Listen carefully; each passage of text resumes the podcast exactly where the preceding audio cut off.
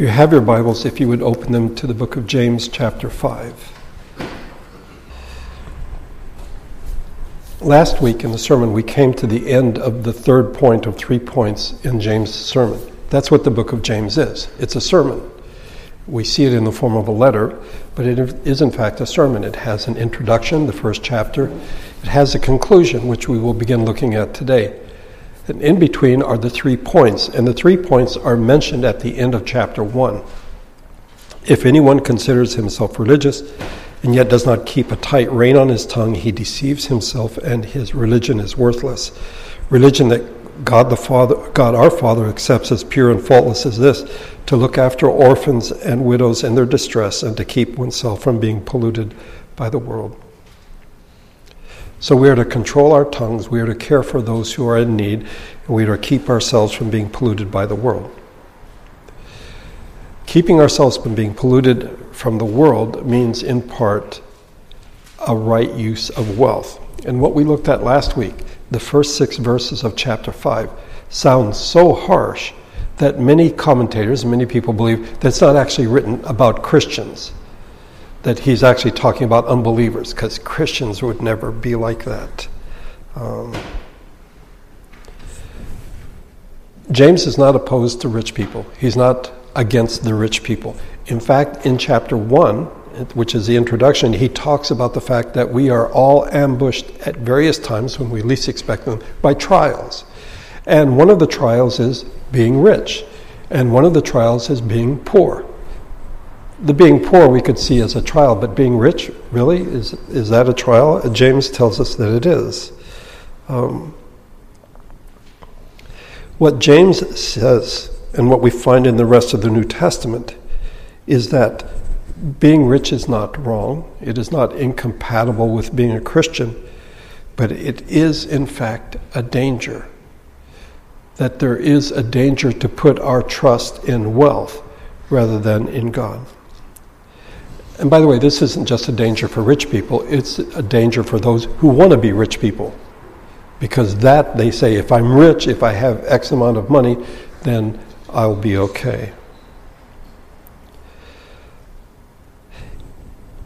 Just to review a bit, if in fact, in, at the beginning of chapter 5, if he's talking about unbelievers, this is totally out of, out of sync with the rest of the book because he's been talking, it's a sermon to believers, and then why would he then suddenly pivot and say, okay, let's talk about those people out there?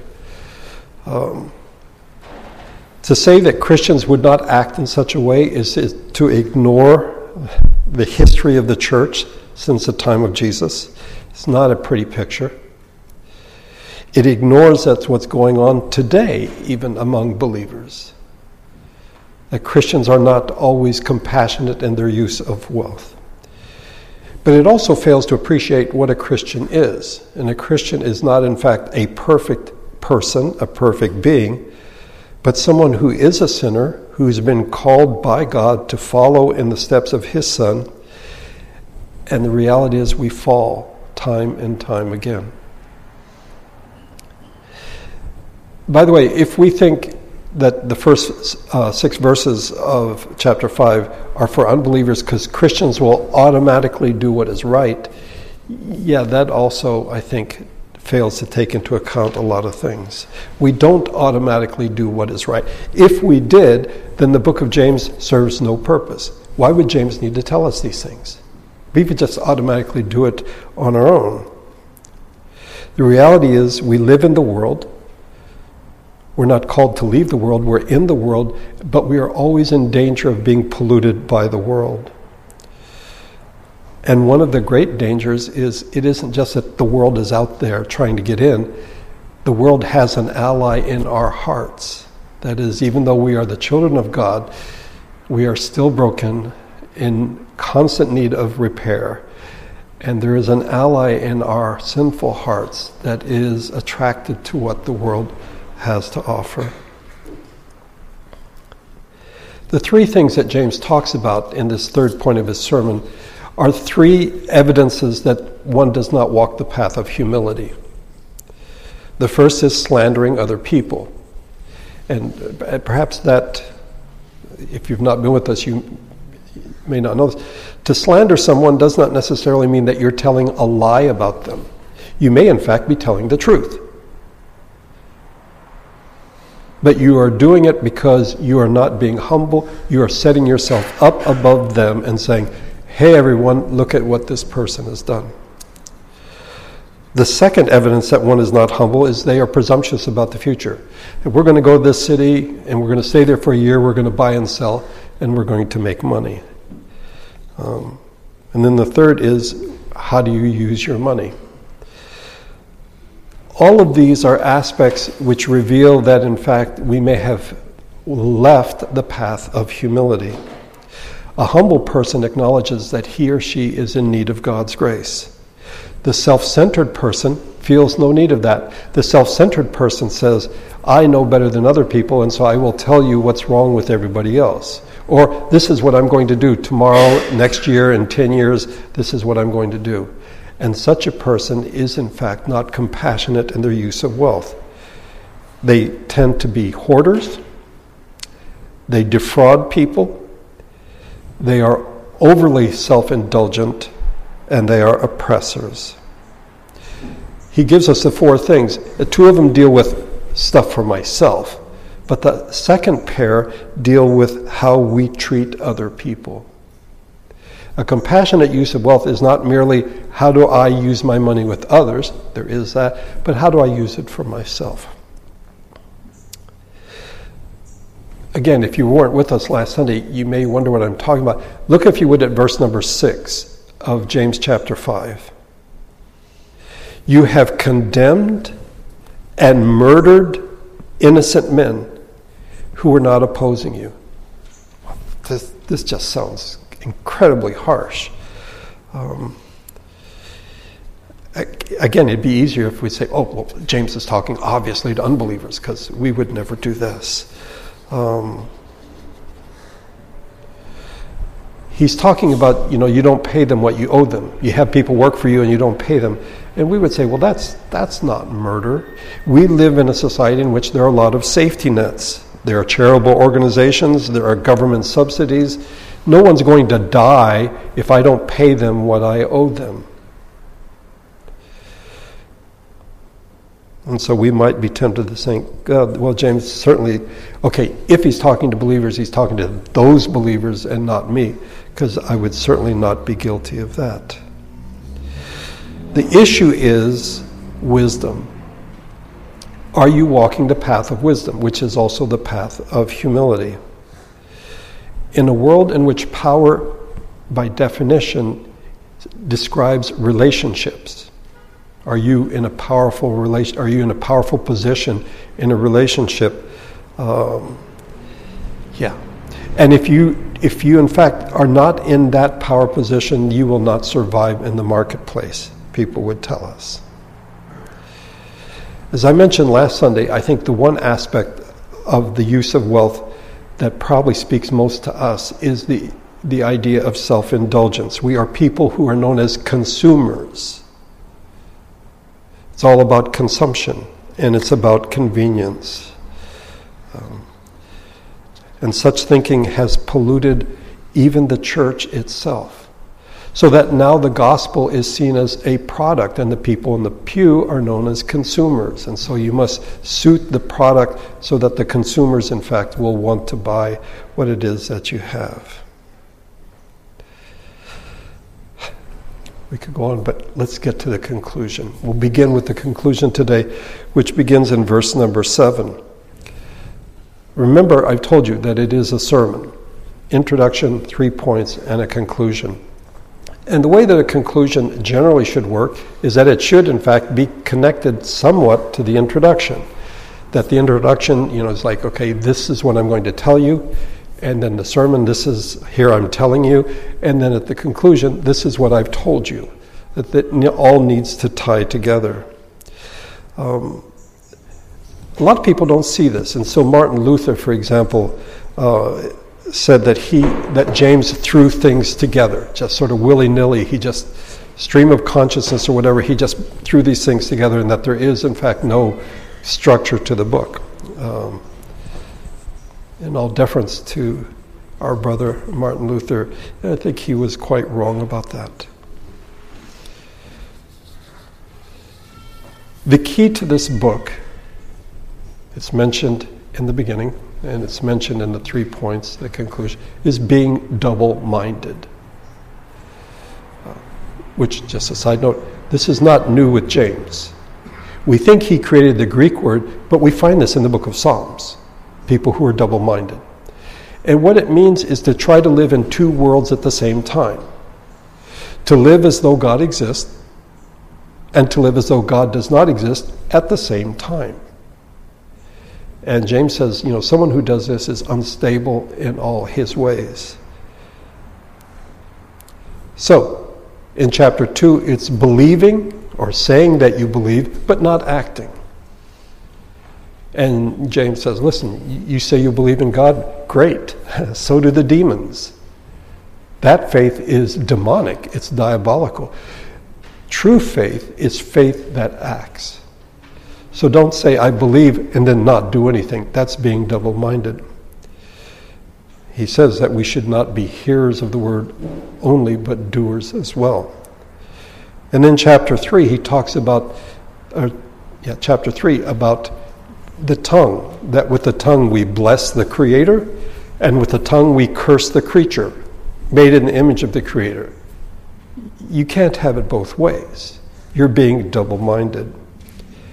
And then at the end of chapter 3, which leads into chapter 4, he talks about two kinds of wisdom heavenly wisdom and earthly or devilish wisdom. And this is where it gets really serious. Because we say we want to have God's wisdom, which means taking his principles and putting them to action, but at the same time, we simply do what the world does. So we slander people, we are presumptuous about the future, and we don't use our wealth in the way that we should. James now comes full circle. And where he began is now where he ends with a twist. It's not exactly the same as what we find in the introduction, but it is there. There are two themes that come up in this conclusion that we saw in the introduction patience or perseverance, and then prayer. In the conclusion, Patience is mentioned seven times in verses 7 to 12, which is what we'll look at today. Prayer is mentioned seven times in verses 13 through 18, which the Lord willing we will look at next week. So James tells us, and we'll read the verses in a few minutes, that we are to be patient, how patient the farmer is. We are to be patient, again, and then he gives us another example of patience. And then he talks about perseverance, those who have persevered, and then the example of Job, Job who persevered. By patience, let me give you a definition. James takes, or what he means is the self restraint which does not hastily retaliate against a wrong. Patience is when something has done, someone has done something wrong to you, and you don't immediately strike back think it's the, the inclination is, in fact, to strike back. The three things that he mentions the slandering, the presumption about the future, not using your wealth wisely. This doesn't seem strange to us, and that's precisely why James talks about it. This is the way the world thinks. And patience, or being impatient, is, in fact, I think, the way the world would tell us to respond. Someone does something to us, and we immediately want to strike back. And patience, in fact, does not do that. Perseverance, James takes it to mean the temper which does not easily collapse under suffering. So there is patience, I think, from external circumstances, and perseverance in the midst of those circumstances. We will see this, Lord willing, next week that patience and perseverance is the path to prayer. If we are impatient and if we do not persevere, if we don't continue, then prayer is going to go by the wayside because we have taken matters into our own hands. we are impatient, and we don't stand up under difficulties, we strike back, then prayer is going to be sort of the last thing on our minds. To tie it in with the three points, if we are to care for those in need, it means that we should pray for them. When it comes to the matter of the tongue, it means that we should use our tongues to pray for those who are in need. And I think when it comes to the use of wealth, we need to pray for guidance as well. So, patient perseverance and prayer. Okay? Look, if you would, at verses 7 through 12. I'll read now.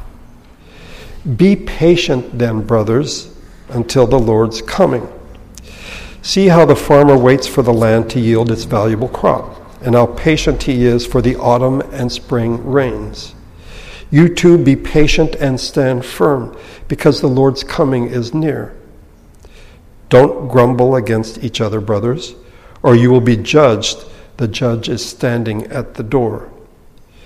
Brothers, as an example of patience in the face of suffering, take the prophets who spoke in the name of the Lord. As you know, we consider blessed those who have persevered. You've heard of Job's perseverance and have seen what the Lord finally brought about the Lord is full of compassion and mercy. Above all, my brothers, do not swear, not by heaven or by earth or by anything else. Let your yes be yes and your no, no, or you will be condemned. I mentioned last week that one of the problems we have oftentimes in studying Scripture is we fail to realize that the chapter divisions and the verse divisions weren't there in the original text. James didn't write, okay, now here's chapter 5, verse number 7. He wrote a letter. But it makes it difficult for us if we don't know where, if I were to say, okay, you all open your Bibles to James, kind of at the end part, you know. Um, it helps that we have chapter divisions and verse divisions, okay? But oftentimes they lead us astray because we think, oh, here's a new thought. Okay? Now he's changing direction, he's changing the subject. And when we come to verse number seven and he talks about patience, it's like, oh, yeah, because he was just talking about wealth. Okay? Um, so now he's changing the subject and he's talking about patience. And in fact, it is very much connected. So don't let the verse divisions throw you off. It is no stretch of the imagination to imagine that some of the people who heard the book of James the first time it was read, the copy went out across the Mediterranean basin and people heard this letter being read, that some of them, in fact, had suffered at the hands of people who were wealthy. They hadn't been paid a fair wage, or what was promised to them, they had not been paid. And it is to these people that James says, brothers. By the way, you'll notice it, it shows up three times in these verses. Uh, we've seen this at, when we began the book of James. Uh, James doesn't say, I'm up here and you all are down here, and so here, let me tell you what's what. He's like, we're brothers, we're brothers and sisters. So, brothers, be patient.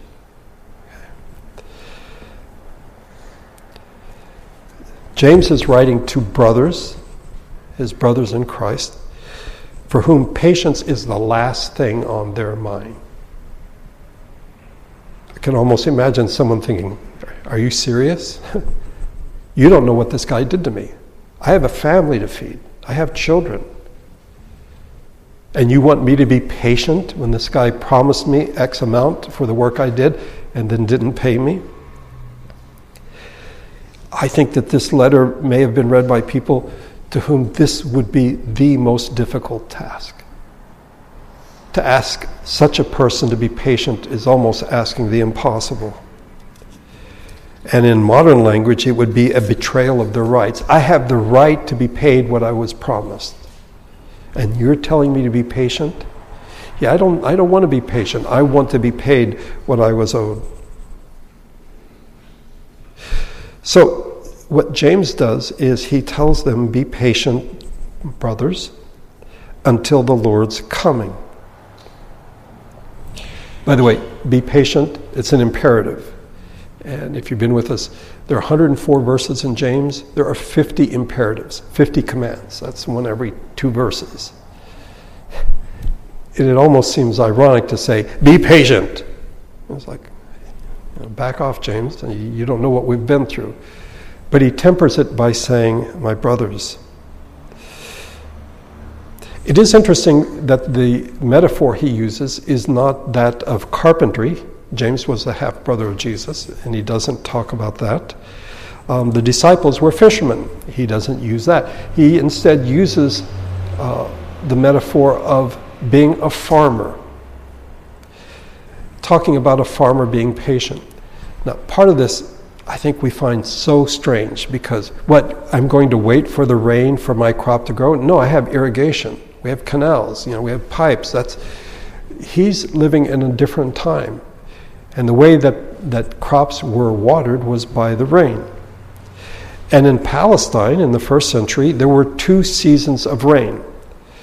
There were the autumn rains, or the early rains, and the late rains, which would come in the spring. The early rains would come in October, so we would be, in fact, in the midst of the early rains. And this prepares the soil for the, for the seed to be planted. And then you have the late rain, which comes in March and April, and this is to enlarge the grain. So it's almost time for harvest, but so that you have that final growth spurt um, but the farmer has to wait. The farmer has to be patient. In the same way, the Christian must be patient. In the introduction, he talked about life's trials, how that we are ambushed by trials of all different kinds. And through patience, and not without it, we grow, we gain maturity. We do not drift into maturity. We don't drift into holiness. It requires patience. It is a process. And we need to recognize that one day the Lord will make things right. Someone today reading this might say, okay, Damon, it's been more than 19 centuries since James wrote this and things still have not been made right, I think James would say, if he were here, be patient. But then he also says, stand firm. Patience, we imagine, is being passive. Just sort of fold your hands and just wait for things to happen. But he says, stand firm. Throughout the book, it's been about being inconsistent. One foot here, one foot there. You can sort of go back and forth. Believe, not believe. Bless, curse. Heavenly wisdom, demonic wisdom. And James is like, okay, you need to stand in one camp. You need to stand firm. The verb that he uses, by the way, is the same verb that is used in Luke chapter 9 when it speaks of Jesus at the end of his ministry looking to Jerusalem and deciding that's where I have to go. And he resolutely, he determined that's where I'm going. And James uses the same word stand firm. Know that this is what you should do. Fix your hearts on the fact that the Lord, in fact, one day will return. Then he says, don't grumble against each other. The call to patience only makes sense if there is a cause for impatience.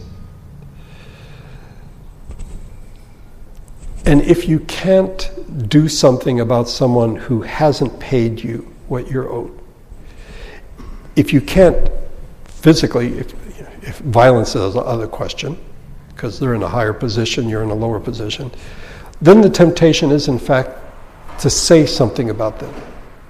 That's so and so and then to slander them. You may, in fact, be telling the truth. You know, this person said that they would pay me X amount of money for work. I did the work and they never paid me. And you tell everyone, don't ever work for this guy because he won't pay you. Um, James says, don't grumble. Don't grumble against each other.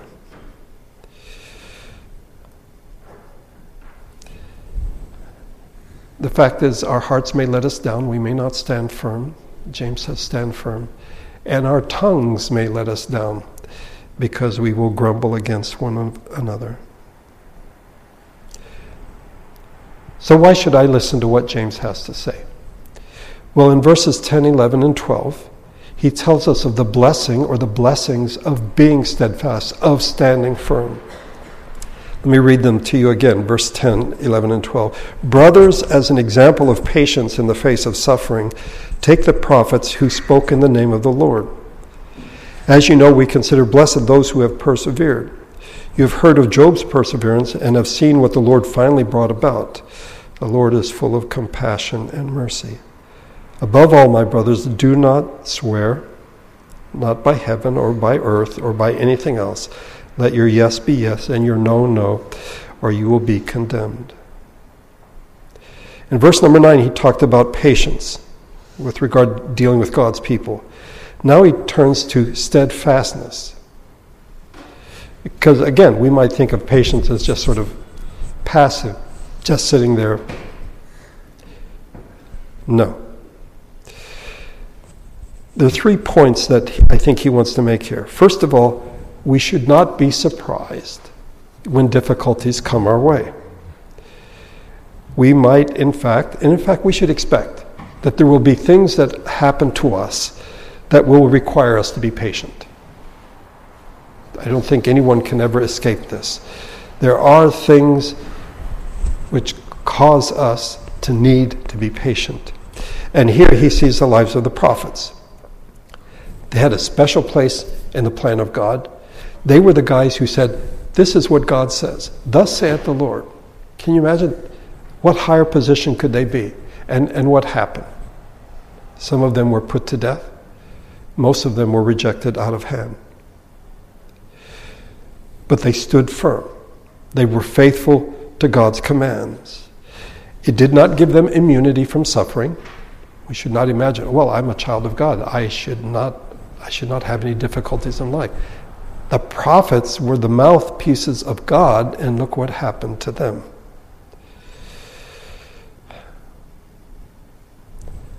They were ministers and they suffered. They were given the privilege of speaking the very words of God. Imagine, God spoke to the prophets so the prophets could speak to the people, and the people, in some cases, killed them, but certainly rejected what they had to say. Why should we think our lives would be any different? Secondly, he says, when we think of these people, we call them blessed or blessed. Um, would you consider Jeremiah the prophet blessed? What about Ezekiel? What about Hosea, Isaiah, and the others? I think most of us would say yes. But in the meantime, we've forgotten how difficult their lives were. These men who spoke for God, God spoke to them and they spoke to the people, they in fact suffered. I heard a, a talk given recently in which the speaker says, you know, be courageous, don't be afraid. You're like, I'm afraid somebody will say something bad on Facebook about me. It's like, and then he asks a question What do you think Jeremiah's neighbors thought of him? His word was loathing. They loathed him. Now we say this guy's blessed. The blessed prophet Jeremiah. We shouldn't be surprised. And then he gives the example of Job. And we've gone through the book of Job over the years at least twice. And you may remember at least some of what we've studied. Would we say that he persevered? I think people would say no, he didn't. Um, one quote is Few of us would single out Job as a model of faithful endurance in the midst of suffering. He is pictured as a bit self righteous, overly insistent on getting an explanation for his unjust sufferings from the Lord. So when you say perseverance, mm, Job is not the first person that comes to mind, perhaps. But listen to what another writer says. He, Job is no groveling, passive, unquestioning submission.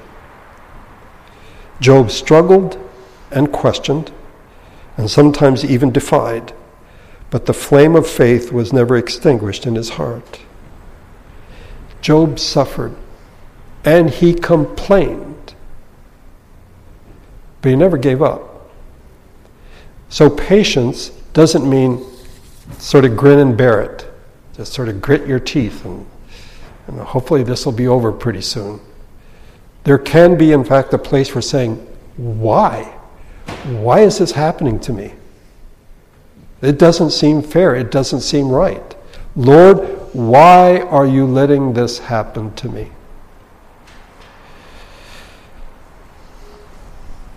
But if you know how the book of Job ended, Job had an amazing revelation of who God was. If you haven't read the book of Job, it might be difficult the first parts, but when you get to the last three chapters, it's amazing. God revealed himself to Job in a way that he hadn't to anyone else at that point. So, let me ask you would you want that revelation of God in your life? Yeah, who wouldn't? Okay, then maybe you need to go through what Job did. Uh, no, I, I, don't want to suffer. Um, that is, in fact, part of the calling of what it means to be a Christian. Then, verse number 12, again, this is, I think, one of the reasons why people think that James just cobbled stuff together. It sort of seems out of place, where he talks about the fact that we need to be careful in how we speak, that we should not swear by anything, that our yes be yes, our no be no. Um, by the way, in our society, perjury is a serious offense. When you go to court and you swear an oath, you have to tell the truth. And if you don't, then there are severe consequences for that. What about what Jesus said, though, about swearing? This is from the Sermon on the Mount. Again, you have heard that it was said to, to the people long ago do not break your oath, but keep the oaths you have made to the Lord. But I tell you, do not swear at all either by heaven, for it is God's throne, or by the earth, for it is his footstool, or by Jerusalem, for it is the city of the great king. And do not swear by your head, for you cannot make even one hair white or black. Simply let your yes be yes, and your no, no. Anything beyond this comes from the evil one. Jesus is dealing with the fact that people would swear oaths to sort of give the appearance of I'm making a binding statement. And when your kids visit, cross my heart, hope to die, stick a needle in my eye. I'm telling the truth. Jesus said, just say yes or just say no. in the first century, even among the pagans, they said about the Jews, these guys are always doing these oaths, they're always swearing things, and they're false heedless and false swearing. And James is like, yeah, don't do that. Remember, we are to control our tongues, and part of controlling our tongues is being careful with what we say. Um, again, it would be wonderful if this was not a problem for Christians. Uh, that we would never use or have never used duplicity mishandling, saying, swear to God and tell him the truth, when in fact we're not. The application to us, I think, in some part might seem really obvious, like don't, don't use bad language. Um, uh, don't use God's name in a light way. We saw this when we went through the Ten Commandments. Um, don't use expressions that somehow try to reinforce what you're trying to say. And this is where it gets really scary. Um, because I think we're all guilty of this. You know, for heaven's sake. What is that? It's just somehow trying to reinforce the truthfulness of what we're saying. If we look back on our lives, we must confess that God has graciously brought us through difficulties in order to bring us closer to Himself. In fact, as you get older, which happens to all of us, we can look back with gratitude for the benefits we have received through the difficult experiences that God has brought into our life. At the same time, there are many words we wish we could take back. The things that we said during those seasons of darkness. And we may, in fact, have learned important lessons that we have since forgotten. We are to be patient, we are to stand firm, and we are to persevere. But there are two other things that come out in these verses, and I don't know if you've noticed them. One is joyful hope, He is coming, the Lord is coming. And secondly, fearful expectation. There will, in fact, be a judgment. In both of them, there is a looking forward. In verses 7 and 8, we expect a coming Lord. In verse 9, there is a judge at the door. And then in verses 10 and 11, what the Lord brought about at the end of the story of Job, uh, in the book of Job. But then finally, condemnation. We will be condemned if we do not use our words wisely. So let's look at the coming Lord and the coming judge. This is something that throws people, in fact, have accused Christianity of being wrong, that James was wrong, that Paul was wrong about various things. He talks about the Lord's coming, and the word that is used in Greek is parousia, perhaps familiar to you. And it is used in the New Testament in two different ways. One is it speaks of an arrival, that someone is coming. Okay, that's the parousia. But the other way that it is used is that they are, in fact, there right now. They're present with you right now.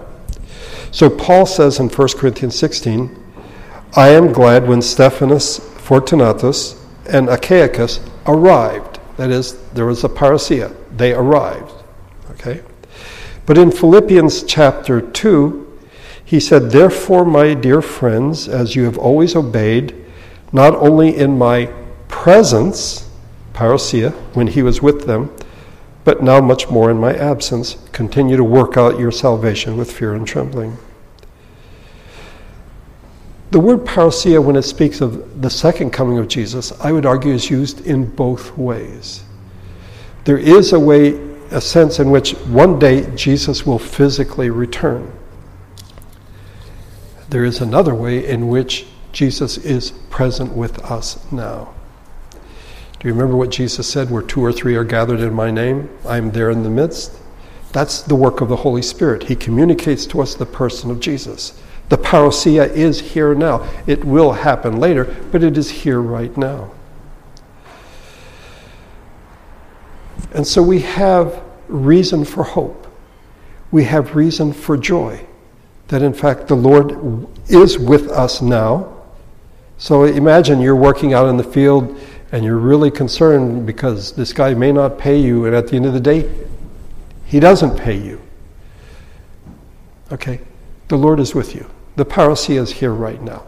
The Lord Jesus is present with you right now. When the Lord returns, there will be a separation. There will be those who will be condemned and those who will spend eternity with Him.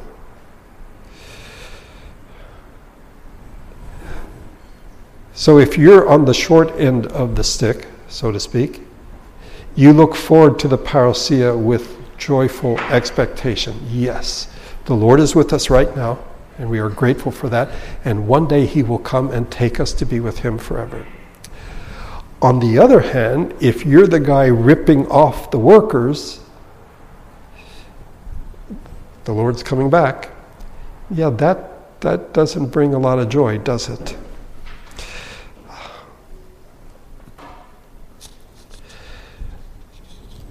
James seeks to comfort his readers who have been ripped off, but he also seeks to speak to those who are ripping them off, their brothers and sisters who are cheating them and not paying them what they owe them. To those who have been ripped off, he says, stand firm, be patient. The Lord's coming is near. The Lord's right there with you. And one day he will return physically. Um,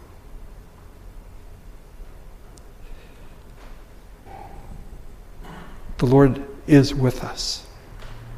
And as we sang in our first hymn of His tender mercies, um,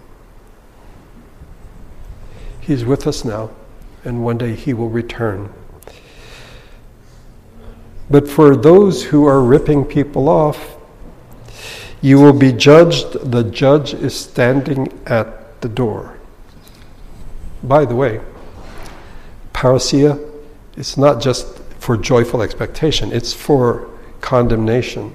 It isn't just like, okay, at the end of the day, I'm going to have to pay the bill, I'm going to have to stand before the Lord and, and be judged. No, you're going to be judged right now. And so, don't be like the world. Keep yourself from being polluted by the world, thinking this is the way to get ahead. Cheat people, lie, tell people I'm going to pay you X amount for this work, and then don't pay them that much, and you can keep the difference in your for yourself. No, the judge is here right now, and in fact, he's at the door. In the parable of the talents, uh, which Jesus told, uh, people, servants were given certain amounts of money. And then they were told to act accordingly. You know, this, uh, actually, the, the master never says, go out and make money. He simply gives them something. It's in their care. And the one who had five earned five more. The one who had two got two more. The one who had one, you know the story, buried it in the ground. We have, in fact, been given God's gift. We have been given salvation, we've been given Scripture, we've been given the Holy Spirit as the beginning of our salvation. We have the gospel message. The question is, what have we done with this? Have we forgotten that, yeah, it's not just like, well, one day, so maybe before I die, I'll pray and ask for forgiveness and God will wipe the slate. The judge is here right now. He has given you all of these gifts, all of these wonderful things. And what have you done with them? Have you become more like Christ? Have you not grown at all? Have you not matured?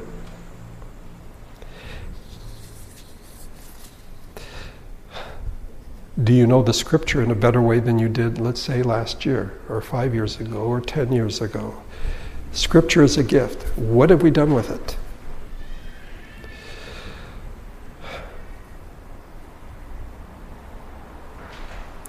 So the Lord is coming, but the Lord is near. And James, as he wraps up his sermon in telling people to care for those in need and to be to control our tongues, be careful how we use our tongues, and to not be polluted by the world, he wants us to remember that we are to be patient. The Lord willing, we'll see next week, we are to pray. But we are to be patient, we are to stand fast, and we are to recognize with joyful expectation that the Lord is with us right now, and one day He will come and take us to be with Himself. As I said, a lot of people see what James says here and what Paul does, and I'll read Peter in a minute. It's like, oh, those first century Christians, they thought Jesus was coming back right away. They thought, oh, it's going to happen right now. And it didn't happen, so they lied. Um, let me read to you from First Peter or Second Peter chapter three. But do not forget this one thing, dear friends. With the Lord, a day is like a thousand years, and a thousand years are like a day. The Lord is not slow in keeping his promises, as some understand slowness. He is patient with you not wanting anyone to perish, but everyone to come to repentance. But the day of the Lord will come like a thief. The heavens will disappear with a roar, the elements will be destroyed by fire, and the earth and everything in it will be laid bare. Since everything will be destroyed in this way, what kind of people ought you to be? You ought to live holy and godly lives. The Lord is not slow in keeping his promises. We might think he's slow, because it's been almost two millennia now since the Lord left us. Our reckoning of time is quite different than God's reckoning of time. A thousand years for us, like a day with the Lord. Two millennia, that's two days. And when we say, by the way, why is the Lord taking so long? Why the delay? we should in fact recognize this is mercy. God is giving people a chance to repent. God is being merciful. We need to be ready. So, be patient, stand firm, persevere, and know that the Lord is here and that He will one day return as well. So, that's the first part of the conclusion. The Lord willing, next week we will look at prayer. And it's interesting, in chapter 1, he talks about praying for yourself. If anyone lacks wisdom, he should ask God. Lord, give me wisdom. Uh, in the conclusion, it's very different. It's praying for others. But he's wrapping up the sermon, and the Lord willing, we will do so next week as well. Let's pray together.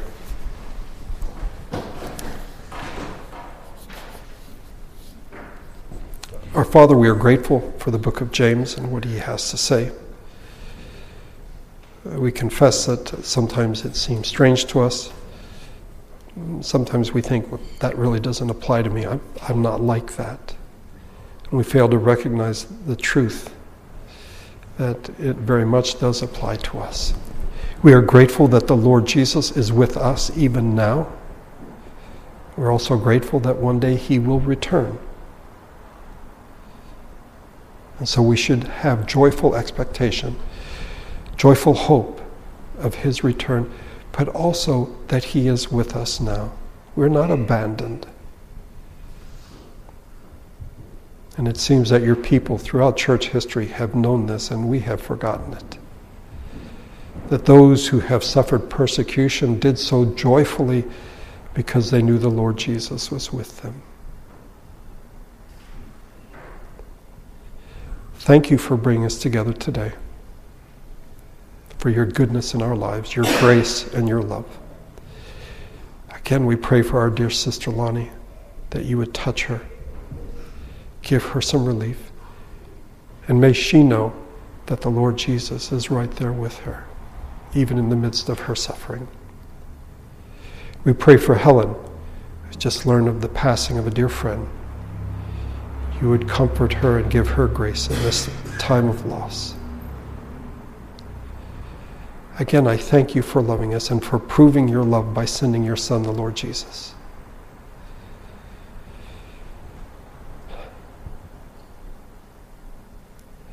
May your Spirit and your grace go with us as we leave this place. I pray in Jesus' name. Amen.